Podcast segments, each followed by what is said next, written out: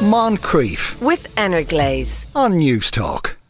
So, when am I going to see what these magic hands can really do here, huh? I mean, I don't want to have to take back that week I was so kind to give you. You wouldn't even have time to pack before you have to go back to wherever the hell you came from. In a week, this is gonna come right back here, and I'm gonna have nowhere left to go. But here he is, literally in my hands, talking about not enough space. Darwin and like it's a dare. What a fool. Gotta break the C2 or the C1 to kill somebody. That's what Tabitha taught me. Because if you're gonna be alone with half naked, you gotta know how to protect yourself. The C2 or the C1. I could do it if I had to. Okay, you're being a tease. I don't have all. What was that? No turning back from that.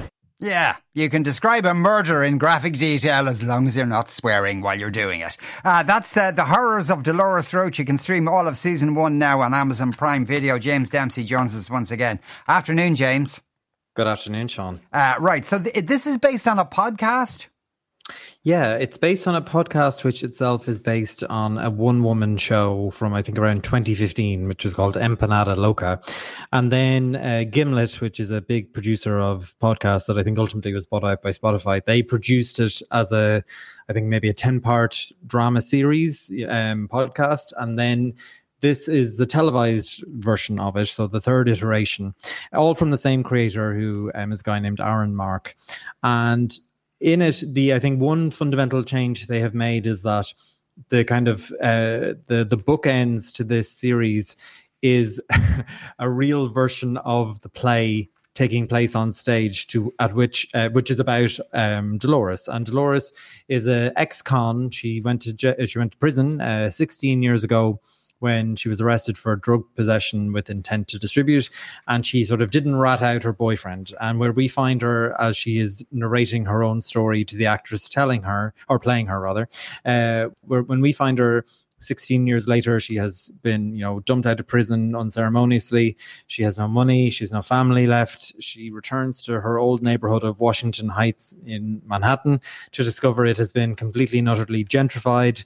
She doesn't recognize anything or anyone and she happens upon um, an old empanada shop where she used to have her empanadas. And there she meets Luis, who's played by Alejandro Hernandez, and uh, they begin. Uh, well, he lets her stay, and they begin. She begins giving massages, which is what we kind of heard her talking about there about her magic hands. And uh, then the show itself is very upfront in saying it's inspired by Sweeney Todd, so it won't take you know any cultured listener too long to figure out where the story goes from there. So you get this very um, increasingly frantic uh, Dolores, who is inc- increasingly becoming murderous when she should be massaging, and then empanadas becoming filled with uh, more unusual delicacies, and all in. Um, I, you know, I, I, watched the entire season. I think there's only eight episodes; they're half an hour each, so a very, very easy summer binge. And I absolutely ingested the first four with like great relish. They were so tense at times. Uh, Justina Machado, who's the voice we heard there, she plays Dolores. She um she's a she's an actress who got her her kind of her break on Six Feet Under about 20 years ago, and then was a bit of a bit player for a long time, taking small parts in various things.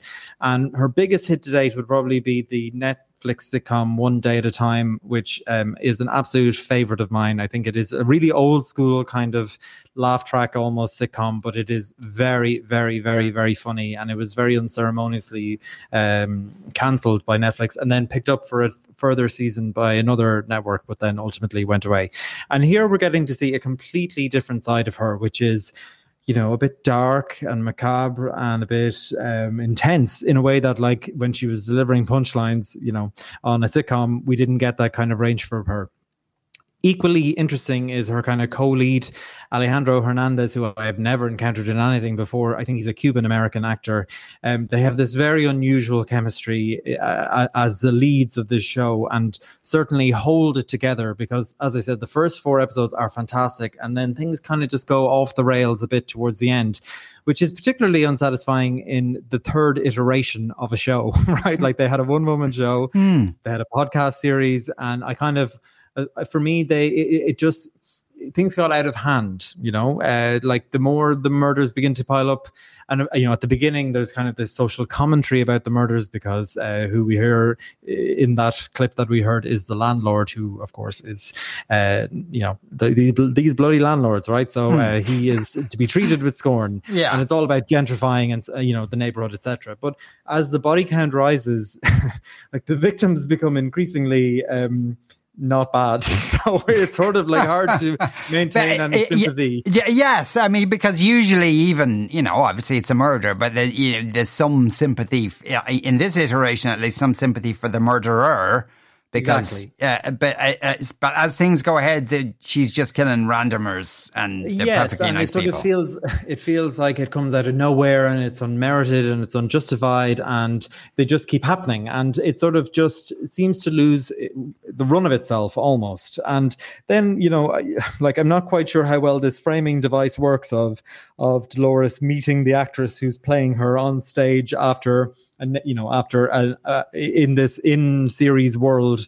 A podcast about her has gone to fame. It's a bit self self-referential, but Oh, yeah. it seems to be only doing it for the sake of it, if you get me. Like the hmm. kind of bookended part doesn't really make that much sense. And it also sort of distract, like it, it takes away from the tension because we know that Dolores is talking about her past story. So we know she's going to get away, you know, at the end, no matter what. Obviously, the journey is what matters more than the ultimate destination. But as a summertime binge, this is funny at times, shocking at times, uh, weird in a kind of a very enjoyable way at times. It's just, uh, you know, go in with um, relatively medium expectations and you won't be disappointed. Oh gosh, uh, that last sentence really, really cut the legs from underneath it, James. Uh, but there's no danger that there won't be a, there'll be a season two of this. Well, there was a season two of the podcast. Oh gosh. Um, and certainly it ends on a kind of cliffhanger, and uh, it ends on a on the kind of cliffhanger that they that if you know if uh, if the show is cut dead by Amazon in its prime, uh, so to speak, um, then I don't think anyone will be too dissatisfied with the ending. Uh, but certainly there's scope there for something else happening. Right. Okay. We'll move on to our second show of the day, and you know, rarely enough, uh, um, uh, we choose a sh- or James chooses a show from uh, the scandal-free BBC One. Uh, this is uh, Queen of Oz. You can watch it on Fridays at nine thirty p.m. Here's a clip.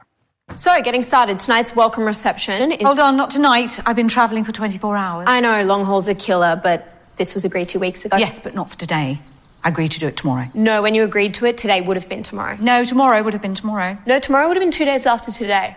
I think the mix up is you agreed to do it tomorrow because you didn't realise that tomorrow was today in Australia. Because when you agreed to do it tomorrow, you were in England, where it was yesterday. What are you, a f- Time Lord now? Just got back from the planet of the tiny doll hands. How are we only now figuring out the bloody time difference? Planet of the tiny doll hands. That's funny. okay, right, that's. Just get out, please, everyone. Just get out. Well, that could have gone better. I hate Australia! Oh gosh. Uh, right. Uh, Catherine Tate there, obviously, James. And does she actually Yes. become Queen of Australia? Yes, so she plays Princess Georgiana of the British royal family, and she's, uh, you know, a, a red-headed spare to the throne, who uh, the press absolutely loads, and the public not is not too fond of either. And in the opening episode, she um, has a sca- uh, uh, her umpteenth scandal of even this year. So as a way to sort of distance her from the family. Essentially, the, the the premise of the show is that the UK royals give up their claim to the throne of Australia and just force her to become the queen of Australia and ship her off down under where she now has to be the queen. And it is essentially a fish out of water comedy where you have this totally obnoxious royal getting to you know learn learn learn to love the bogans and Barbies and whatever other Australianisms you want to throw in. And you know, I have to really admire kind of the chutzpah of Catherine Tate because originally this was intended to be called Queen of Canada. it was supposed to be exactly the same thing, except set in Canada. And when they couldn't, you know, I think they tried to get that off the ground around 2018, and they've been shopping this idea. By they, I mean Catherine Tate herself. Jeff uh, Gutheim, who uh, they are married to each other, and Borga Dorter, who is a Canadian producer. And when they couldn't basically get it off the ground in Canada, they took it down under instead, where the BBC agreed to co produce along with an Australian streamer. And this is uh, at times better than it should be, and at times a little kind of disappointing when it fails to live up to the best parts of it. Um, like any like any sitcom, it works best when you know, get to know the kind of archetype characters. So you have Catherine as Queen Georgiana, who is this like absolutely obnoxious, rude, a chain smoking royal who is polite to everyone on, except for when she's not getting her way. And Catherine Tate is like, you know, I mean, she cut her teeth uh, in the TV game on her sketch show, which was full of archetypal characters. So when it comes to kind of leaning all the way into some kind of character, she's fantastic. And she runs away with the best jokes in the show, which come in every single episode. I mean, I laughed my way through the whole thing. There's a fantastic episode in which they her her support staff picked the wrong portrait for her five dollar note. You know. Um, face i don't know what mm-hmm. words i'm looking for uh, which is really really really funny she's then surrounded by um, like her lady in waiting, her private secretary, the head of communications, the prime minister of Australia, etc., etc. And what happens? I mean, all the kind of usual stereotypical sitcom uh, adventures. She heads off into the bush. She uh, befriends. You know, she has to open a, a, maternity ward. For me, when I was watching it, it was like it's kind of like it's Veep light. You know, right? Yeah. It's about this woman who's in a, a position of great authority and little uh, consequence you know like as in it doesn't like she you know uh, ostensibly she has this very important role but really nobody kind of respects her and she's a powerhouse and a weapon in her own right and she's surrounded by people that are idiots but they all kind of hate each other and love each other at the same way. Now is it as funny as veep? Absolutely not right? It just isn't is it funny? Yeah, I have to admit, I was surprised by how how taken I was with it as a silly little diverting sitcom in which a very capable actress plays a horrible person. I laughed in every single episode. Okay, fair enough. Does she have much interaction with, you know, Australia in, in you know, or is it kind of within a sort of palatial bubble that she's existing? So it's a bit different in the sense that, like, it's you know, it's not like a sitcom of old where there would have been a set of her palace, right? Mm. I mean, certainly there is. Uh, there's an on-location filming in, I think it's called Macquarie House. I don't know if it's the real one. It definitely was. It was filmed in Sydney, but I don't know, like, if this is really a stately home. I'm not that familiar with Sydney cider mansions, but um, she, you know, she, she, uh, like, certainly it's it's more about her going around her, uh, going about her business. So, you know, as I said, there's an episode where she goes off and, and opens a maternity ward Ward. There's a, a, whole subplot involving her brother, the crown prince, coming to visit and going to like an animal sanctuary. And then there's a subplot, kind of a little bit, actually, a little bit like Dolores Roach. It kind of goes slightly off kilter towards the back half of the season, where the where the plot surrounds her and a royal marriage. And and it, it, to me, it's just a little too saccharine for a show that's supposed to be about this absolutely ruthless, horrible woman. Which is where the funniest laughs come from when she's sort of ripping her her you know her coterie of of hangers on to shreds. Is when the show is at its funniest. And it, and if a season two comes, it should lean heavier into that. Yeah, I wonder. Uh, I I assume they've sold this to Australian television. I I imagine I'd so. As well. It to know how it's doing there. It, uh, was much better reviewed in Australia than it was in the UK. Ah, interesting. Right, uh, we'll move on to our second or our third show of the day. It is Legend of Vox Machina. You can stream seasons one and two now on Amazon Prime Video. Here's a clip. So you're saying you've uh, heard of me? Indeed, I have. We're not even from here. Just in the wrong place at the wrong time. But aye, we've heard of you. Tales of Scanlan Shorthalt's magical music have travelled far and wide. Whoa, whoa, hold up. I'm famous? No one wants your damn autograph. These people have no food and are running out of water. The herd's been going door to door demanding allegiance and gold. Anyone who comes up short is slaughtered. And the dragon? Is working with them. You need to get us out of here immediately. What? Uh, oh, hold up. I- I'm just scouting this place, okay? I-, I don't even have my loot. If I could reach my friends, uh, maybe they Your could. friends? Your friends aren't here. You are. One thing I learned in this life no one comes back to save you. So, Scanlan Shorthalt. what are you prepared to do? Who knows what he's prepared to do? So, should be pointed out this is animation. This is animation, yeah. Now, that's not how it began, right? So, it began as a thing called Critical Role, which uh, I think is about five years old, and it is a bunch of American voice actors. Uh, that's why it's called The Legend of Vox Machina, which is the you know voice of the machine. So, it's all these voice American voice actors. They got together and they started this Dungeons and Dragons live stream where every Thursday they would play Dungeons and Dragons for three hours. And this is hugely popular. There's over 400 hours of them playing, you know, uh, playing Dungeons and Dragons already online. And a couple of years ago, they decided that they wanted to make one 22 minute episode, like cartoon episode of their adventures. And they went to Kickstarter in the hope of raising 70 $150,000. And basically, uh, within a few days, they had raised, or certainly by the end of the campaign, maybe a month, they had raised 11.5 million. And with that, they were able they were able to produce an entire like first season of the show, which debuted uh, last year. And was successful enough that Amazon greenlit a second and have already greenlit a third and within it it is this like i mean it's fantasy adventure right? It is fantasy adventure in the dungeons and dragons vein. I say that having literally no idea actually how dungeons and dragons is played beyond i know there being a 20-sided die and um, a dungeon master and like that's kind of it right? So um in it, it, you know you have these archetypal characters like you have like a, a pair of twin elf half elf half human ranger types. Uh, you, uh, you know you've got a, like a a woman who can do some magic. You've got a big kind of barbarian kind of guy. You've got a couple of you've got like a two gnomes etc etc right? And they all have a backstory and it's all very tongue-in-cheek with uh, numerous like lots like I mean jokes all very rich and fast and funny jokes loads of cursing an incredible level of violence. I mean this is certainly not a cartoon you put on for anyone under the age of uh, well I don't know what age you show major violence to your kids at but this is not what you want to be showing them because we're talking about like the most visceral bloody violence I have seen in a long I mean at times breathtakingly violent. And all in, I just kind of, you know, it's summertime, so uh, things are thinner on the ground, and it was being pushed big time on Amazon again. And I thought I would give it a go. And if you are interested in high fantasy, uh, this is this will be right up anybody's alley because it is, you know, the story itself.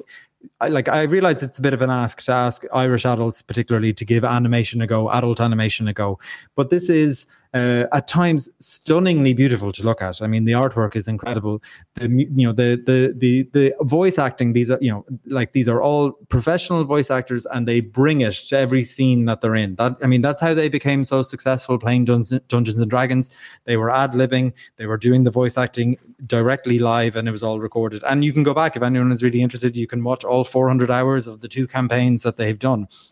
And this series covers, you know, only like something like 20 episodes of the of the weekly show that they were doing. The second series another 20 episodes. So th- there is legs in this for it to go you know for series after series after series if that's if they if they want to put the money into it but all in like if you are interested in serious high fantasy and you like your cartoons in the vein of like netflix castlevania, uh, castlevania or uh, you know any of the really really famous kind of japanese uh, manga or animation ones like attack on titan which have this incredible level of violence which just seems so bizarre to us to see in a medium that we often ascribe to really young viewers uh, it's worth giving it a go definitely Yeah, right. Between uh, between that and the horrors of Dolores Roach, uh, pretty high body count this week, James. Uh, Definitely. Hope, everything's okay with you. right, so those three uh, shows today are the horrors of Dolores Roach. You can see all of season one now on Amazon Prime Video. The Queen of Oz. That's on Fridays at nine thirty p.m. on BBC One, and The Legend of Vox Machina. You can stream seasons one and two now on Amazon Prime Video. James Dempsey, thanks a million. Moncrieff, weekdays at 2 p.m. With Energlaze. on Newstalk.